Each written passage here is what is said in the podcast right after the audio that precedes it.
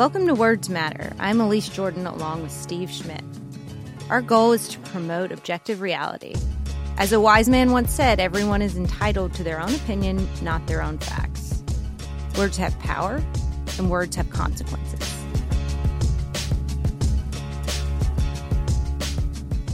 Steve, as you and I know well, this is the time for closing arguments in a political campaign. And as the 2018 midterm election comes to the finish line, Donald Trump is not talking about the economy. He's not talking about tax cuts or even the Supreme Court justices he's gotten confirmed. Donald Trump's closing argument is about sending active duty military personnel to the United States Mexico border. This is a scandal, or should be, what Donald Trump is doing. This is the abuse of the United States military for nonsensical purposes, political purposes, and it's wrong.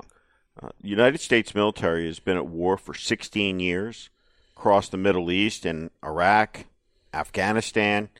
These troops have deployed countless times. These are regular Army troops, elements of the 101st Airborne, the 4th Infantry Division, the 82nd Airborne Division. These are warfighters. No doubt their training cycle has been broken, and they are being sent down for a fake mission.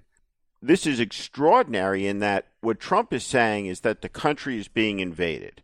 It's being invaded by an army an army that broke through the Mexican border, an army that's approaching America filled with disease, leprosy, infested, dehumanized by the propaganda arm that surrounds Donald Trump. The American military is trained to fight wars. We're not being invaded. He's making this up out of whole cloth. It's a remarkable moment that this many people in the country are susceptible to a lie so brazen, so outlandish, so grandiose. And yet, he has the power to act on the lie by ordering active duty elements of the U.S. military to the Mexican border in the largest number of American forces deployed there since the Mexican War in a situation where their presence isn't required because there is no threat. Last week, the official newspaper of the Department of Defense, Stars and Stripes, reported the specific units that would be deployed by Donald Trump to the border. And it was shocking that those troops include elements of the 4th Infantry Division, that among other things was the unit that captured Saddam Hussein. Also named was the legendary 101st Airborne, a division that, in addition to exceptional valor in almost every military operation of the last hundred years, was sent by President Eisenhower to Little Rock, Arkansas in 1957 to enforce Brown versus the Board of Education and protect nine black high school students as they lawfully entered Little Rock High School. And last, but certainly not least in my house, the equally legendary and storied 82nd Airborne out of Fort Bragg, North Carolina, a division with the motto Airborne leads the way, and one that my father, Sergeant Richard Levine of the 503rd MP Battalion, can tell you from personal experience is capable of being deployed anywhere on Earth in 18 hours. These troops are among the best of the best. Steve, what's going on here? The stupidity of all of this, when you think about the active duty, the regular forces of the U.S. Army that are being sent there. And of course, these are the units that led the way the 82nd and 101st Airborne, uh, jumping into Normandy, the 4th Infantry Division on Utah Beach, commanded by General Teddy Roosevelt Jr., storied units, all of them having seen many, many tours across Iraq and Afghanistan. And they are being deployed under Title 10, which means that they can't arrest anybody.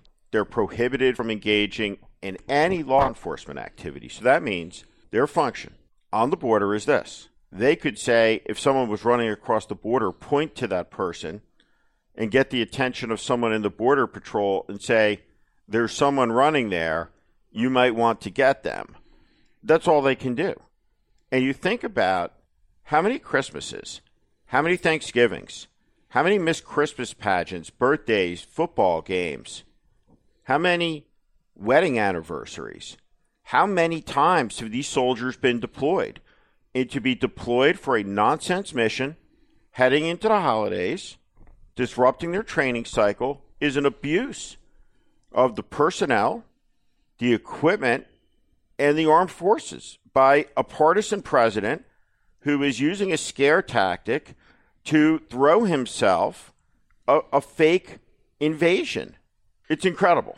Most closing arguments in the last week of a campaign are about accomplishments, either the candidate's own accomplishments or their opponent's lack thereof. These are the final summations about what these candidates and their campaigns are all about. This is what they stand for. What do you think of Donald Trump's message over the last week? What's extraordinary about the close to this campaign is the degree to which Donald Trump has utterly, completely, totally embraced fear and incitement as the means to motivate his voters to the polls. He has stoked a cold civil war. It is just remarkable to consider in this aftermath of an assassination attempt on our two former presidents. The, the country finds itself at a monumental fork in the road. This is the most important midterm election in American history. And it has ended in the most rancid way. We see a president of the United States, Donald Trump, out there stoking and inciting a cold civil war which has turned hot on the periphery. A man who drove around in a white van festooned with patriotic images of Trump and Pence together, while there were images of Hillary Clinton and Michael Moore and other figures of the left with rifle targets over their heads. He engineered the largest assassination plot in American history. We saw a man in Pittsburgh who, before he entered a synagogue with an AR 15, killed 11 people, shot four police officers. What he heard in the vast propaganda industry that surrounds Trump, what he heard is that the Jews were funding the caravan, the caravan coming to America to invade. And what he said before he went in to do murder, he said, I can't sit back and watch my people be exterminated. Screw the optics, I'm going in. And then he went and he killed 11 Jews. Now, the president has said that there is a way for this violence to stop, and he's been quite clear about it. He said that, in fact, it is the media that is responsible for the violence because the media criticizes him. We saw a person with a USC journalism degree on Fox and Friends say, well, if the media would just cover the things that the president would like to see covered, then the violence would stop. This is autocratic. Even after the bombs were sent to CNN, we have a president saying that the media is the enemy of the people. He's saying that they deserve it. There's been no let up on the incitements. And now, in the final weekend, he has audaciously, brazenly told the big lie. And the danger of this isn't its stupidity or its vileness or its malice or its racist intent is that we live in a country, apparently, that 40% of the population is ready to fall for it, ready to buy the idea that the United States is threatened by an invading army, an infested horde bringing leprosy and who knows what other disease. Is this message of fear effective? This is a moment where Trump's assault on objective truth bears fruit. We're not only as he once famously said, could he shoot someone on Fifth Avenue and get away with it? But now he can make up out of whole cloth this idea that America is threatened by invasion, and he will to stop it. Send active duty elements of America's most lethal combat units to the Mexican border. He'll take them out of their training cycle, and they will go to a political mission. The abuse, misuse, of the United States military in this way is unforgivable. And the silence, the silence by senior elected leaders in this country not talking about the inherent wrongness and the inhumanity and callousness towards our troops who have gone on deployment after deployment after deployment. What about the members of Congress like Tom Cotton, who served in the 101st Airborne, and Lindsey Graham, who served in the Air Force. These politicians rode their military service into office, and they talk about it like the fictional character Danny Chung from Veep. What do you say to them and others on Capitol Hill who are charged with congressional oversight? Members of Congress, particularly the members of Congress who served, who served in the military, served in combat, have an important responsibility to be good stewards of the American military. To watch it be abused and misused in this political way, there's no excuse for it. The military is above politics in this country. It's not a political prop. It is not a force to be used for the president to show power. The military is being deployed out of their training cycles for a mission against a threat that is made up completely between the ears of Trump, a fantasy for him to demagogue, incite, and stoke fear in the country about the other, the other that's coming to invade. Is this an abuse of power? It represents an extraordinary abuse of power. The president has no higher responsibility than as commander in chief of the U.S. military. What about the other side? Is the message they're putting forward that there needs to be a check on Donald Trump? Is that an effective message? The fear of Trump can make the argument is a real thing to fear.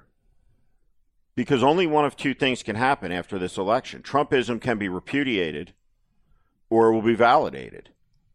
What does it mean? What does it mean if a president who, in the final weeks, resorts to a racial malice that would make George Wallace blush, incites violence, it continues to do so even after there's been violent acts, who says that the cause of the violence is criticism of him, that while investigations continue to swirl, he will be completely emboldened.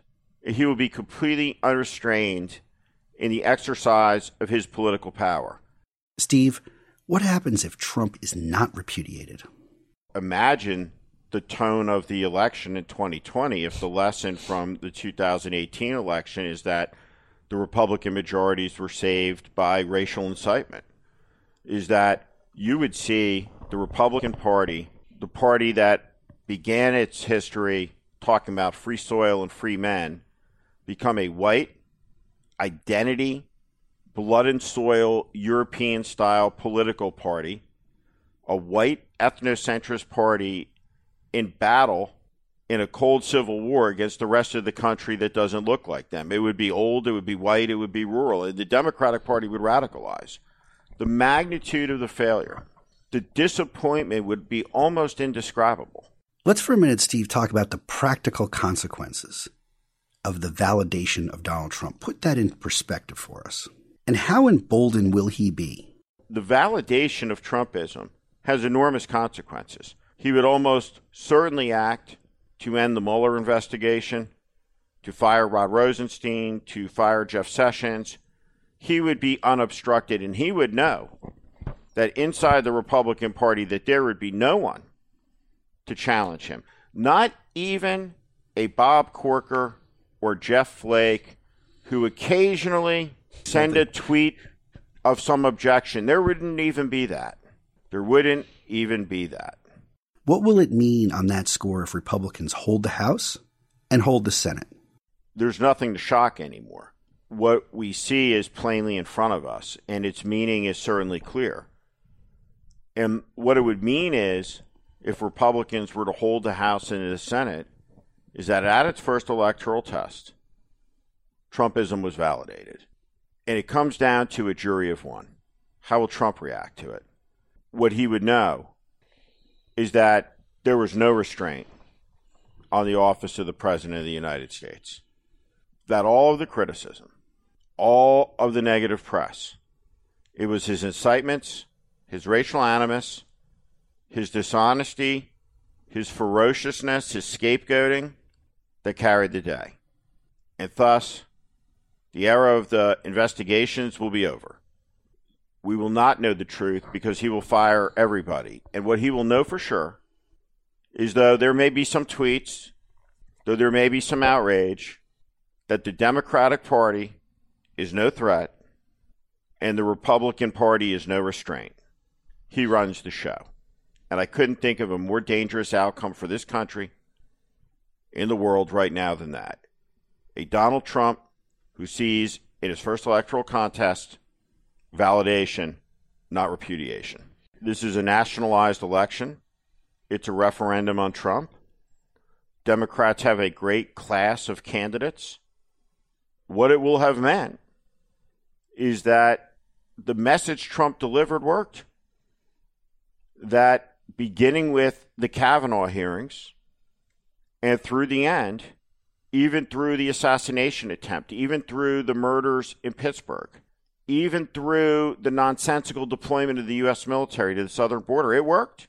The propaganda worked. The campaign of fear worked. The cold civil war worked, is what it would mean.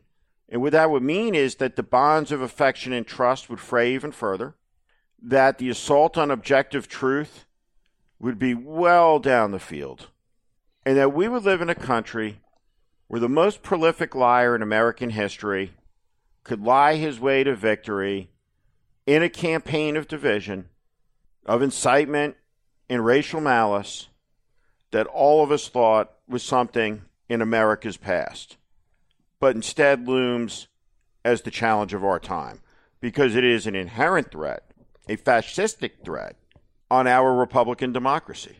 There's been a lot of talk about Donald Trump's rhetoric and acts of violence like the synagogue massacre in Pittsburgh. Is there a causal link? When Donald Trump declares himself a nationalist, he is sending a signal to the darkest corners of America. He has mainstreamed white nationalists into a coalition, though maybe not front and center in the rallies, presence is always there. It exists on the web, the thousands of communications, the threats. They know exactly what Trump is trying to say. There's a reason that there are 60% more anti Semitic incidents in this country this year than there were last year, and more last year than the year before. Why is that? Was there an early spring rain and the crop of anti Semites in the country has bloomed? That suddenly they're 60% more? Or did the anti Semites we have feel emboldened to take action, to express what they knew they couldn't express before because they've gotten the wink and the nod? And there's been more dog whistles, more winks and nods, and at the end, shouts with bullhorns. Steve, in all previous elections, at this point in the cycle, we talk about momentum and gaps closing. What is your sense about how it's going and how this is going to play out on Tuesday?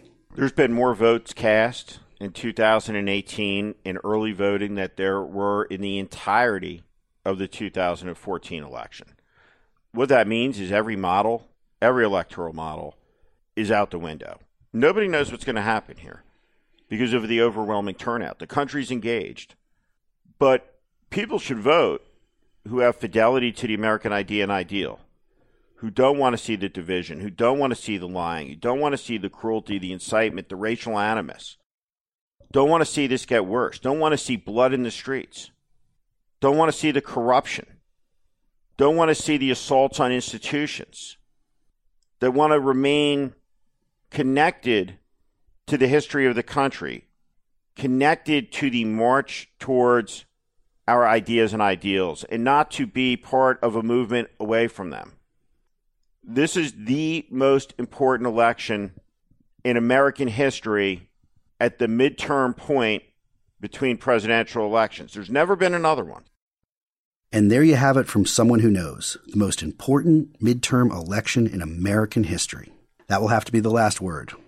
On behalf of myself, Steve, Elise, and all of us at Words Matter, we encourage everyone to vote. The stakes couldn't be higher, and there's literally nothing more important. Vote, vote, vote and we'll be right back with Elise on her sit down with Senator Roger Wicker, recorded in her grandmother's living room in Mississippi. You're not going to want to miss this one.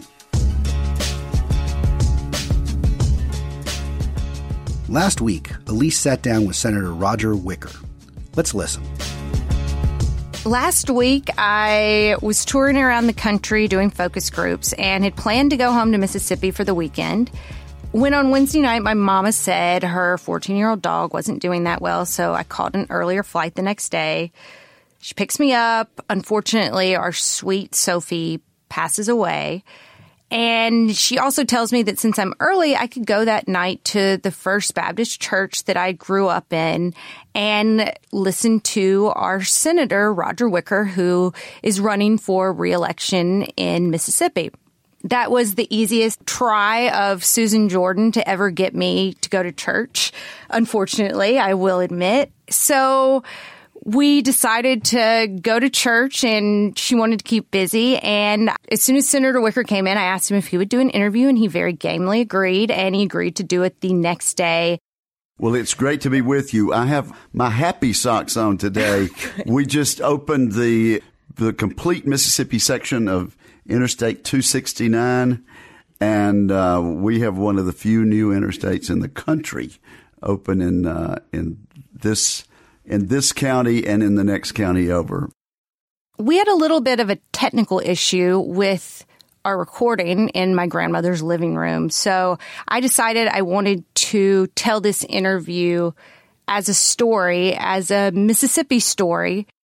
It wasn't the normal environment that I conduct interviews on this podcast or say on Morning Joe with my mom and my uncle sitting on the couch across from me, my mom being a very polite Southern belle. And I had to ask some questions about Donald Trump's rhetoric and his tone and tenor. Oh, well, I don't like the tenor of political rhetoric these days in America. I was upset about how Donald Trump belittled Dr. Christine Blasey Ford in front of a Mississippi audience who cheered him on. I asked Senator Wicker about his thoughts on Donald Trump's criticism of Dr. Ford in our home state and got the backstory that it had been a premeditated decision that Donald Trump had outlined flying down to Southaven, Mississippi on Air Force One. You know, I was actually there for for that rally. It was it was the DeSoto County rally where the president had come in to make it emphatically clear that he was endorsing Senator Cindy Hyde Smith for reelection. There's an ongoing debate about Donald Trump's rally rhetoric. If he is such a master of sizing up his audience and he can see their passion and their energy and cater to what they want in a given moment, or if he's actually plotting and thinking and there's a strategy to some of his most menacing, menacing and bullying language. In this case, there was a strategy. Uh, he told me on the way down on uh, Air Force One that uh, that he thought he had been uh, a little too easy on Dr. Ford in the sense that everyone was, while doubting her story, everyone was making her into a sympathetic figure. So to me, this was the president's way, facetiously with some sarcasm there as he uses, to point out the inconsistencies in her story. Uh, I, I, did not view it with the um, with the outrage that um, some of the members of got, both parties did. So I wanted to ask Senator Wicker, who was a deacon in the Baptist Church, how he felt about Donald Trump's bullying as a Christian. And this is also coming from my grandmother's living room where my grandfather, also a Southern Baptist deacon, he were still alive. I, I don't think that he would have very much tolerance or high regard for how Donald Trump treats other people. Here's what Senator Wicker said. I have been a deacon. I'm an you ordained deacon. I'm, I'm not an active deacon okay. right now that's the way you, as a journalist, choose to characterize his conduct in in, in asking the question. I'm I'm not going to. Uh, I'm not going to subscribe to that. I don't think it goes so far as bullying. He's very emphatic. Horseface. He gets his point across in uh, in an unconventional way, and he has a, a way of connecting to um, to Middle America in a way that that um, maybe a, a, a, lot of us have been uh, that have been in politics longer have have been uh, uh, told to avoid. You, you really but, don't but think I'm, it's bullying? You could say to your grandchildren, "That's okay." I'm I'm not Sunday uh, school. I'm not choosing to characterize it in that way. I will admit that it's uh, that it's unconventional, but of course, uh, Donald Trump is completely unconventional. I prefer to talk about the accomplishments. And uh, one way or another, he led us to a great center right victory two years ago. And based on that, with a Republican, bare Republican majority in the Senate, and a majority in the House, and the administration, he has followed up on promises that that we all made. And so, so I I, I just prefer not to get into a long conversation okay. about the way the president uh, chooses his words. Senator Wicker chalked up Donald Trump's language as unconventional and regarded me as a journalist, which was a little unnerving since I was asking him this question from a shared cultural context, from the shared context of growing up and being part of an evangelical religion in the South. It was interesting to me that it could be unconventional to use that kind of language when everything I'd been taught previously in church told me that no, that's just not behavior that Jesus would exactly be down with.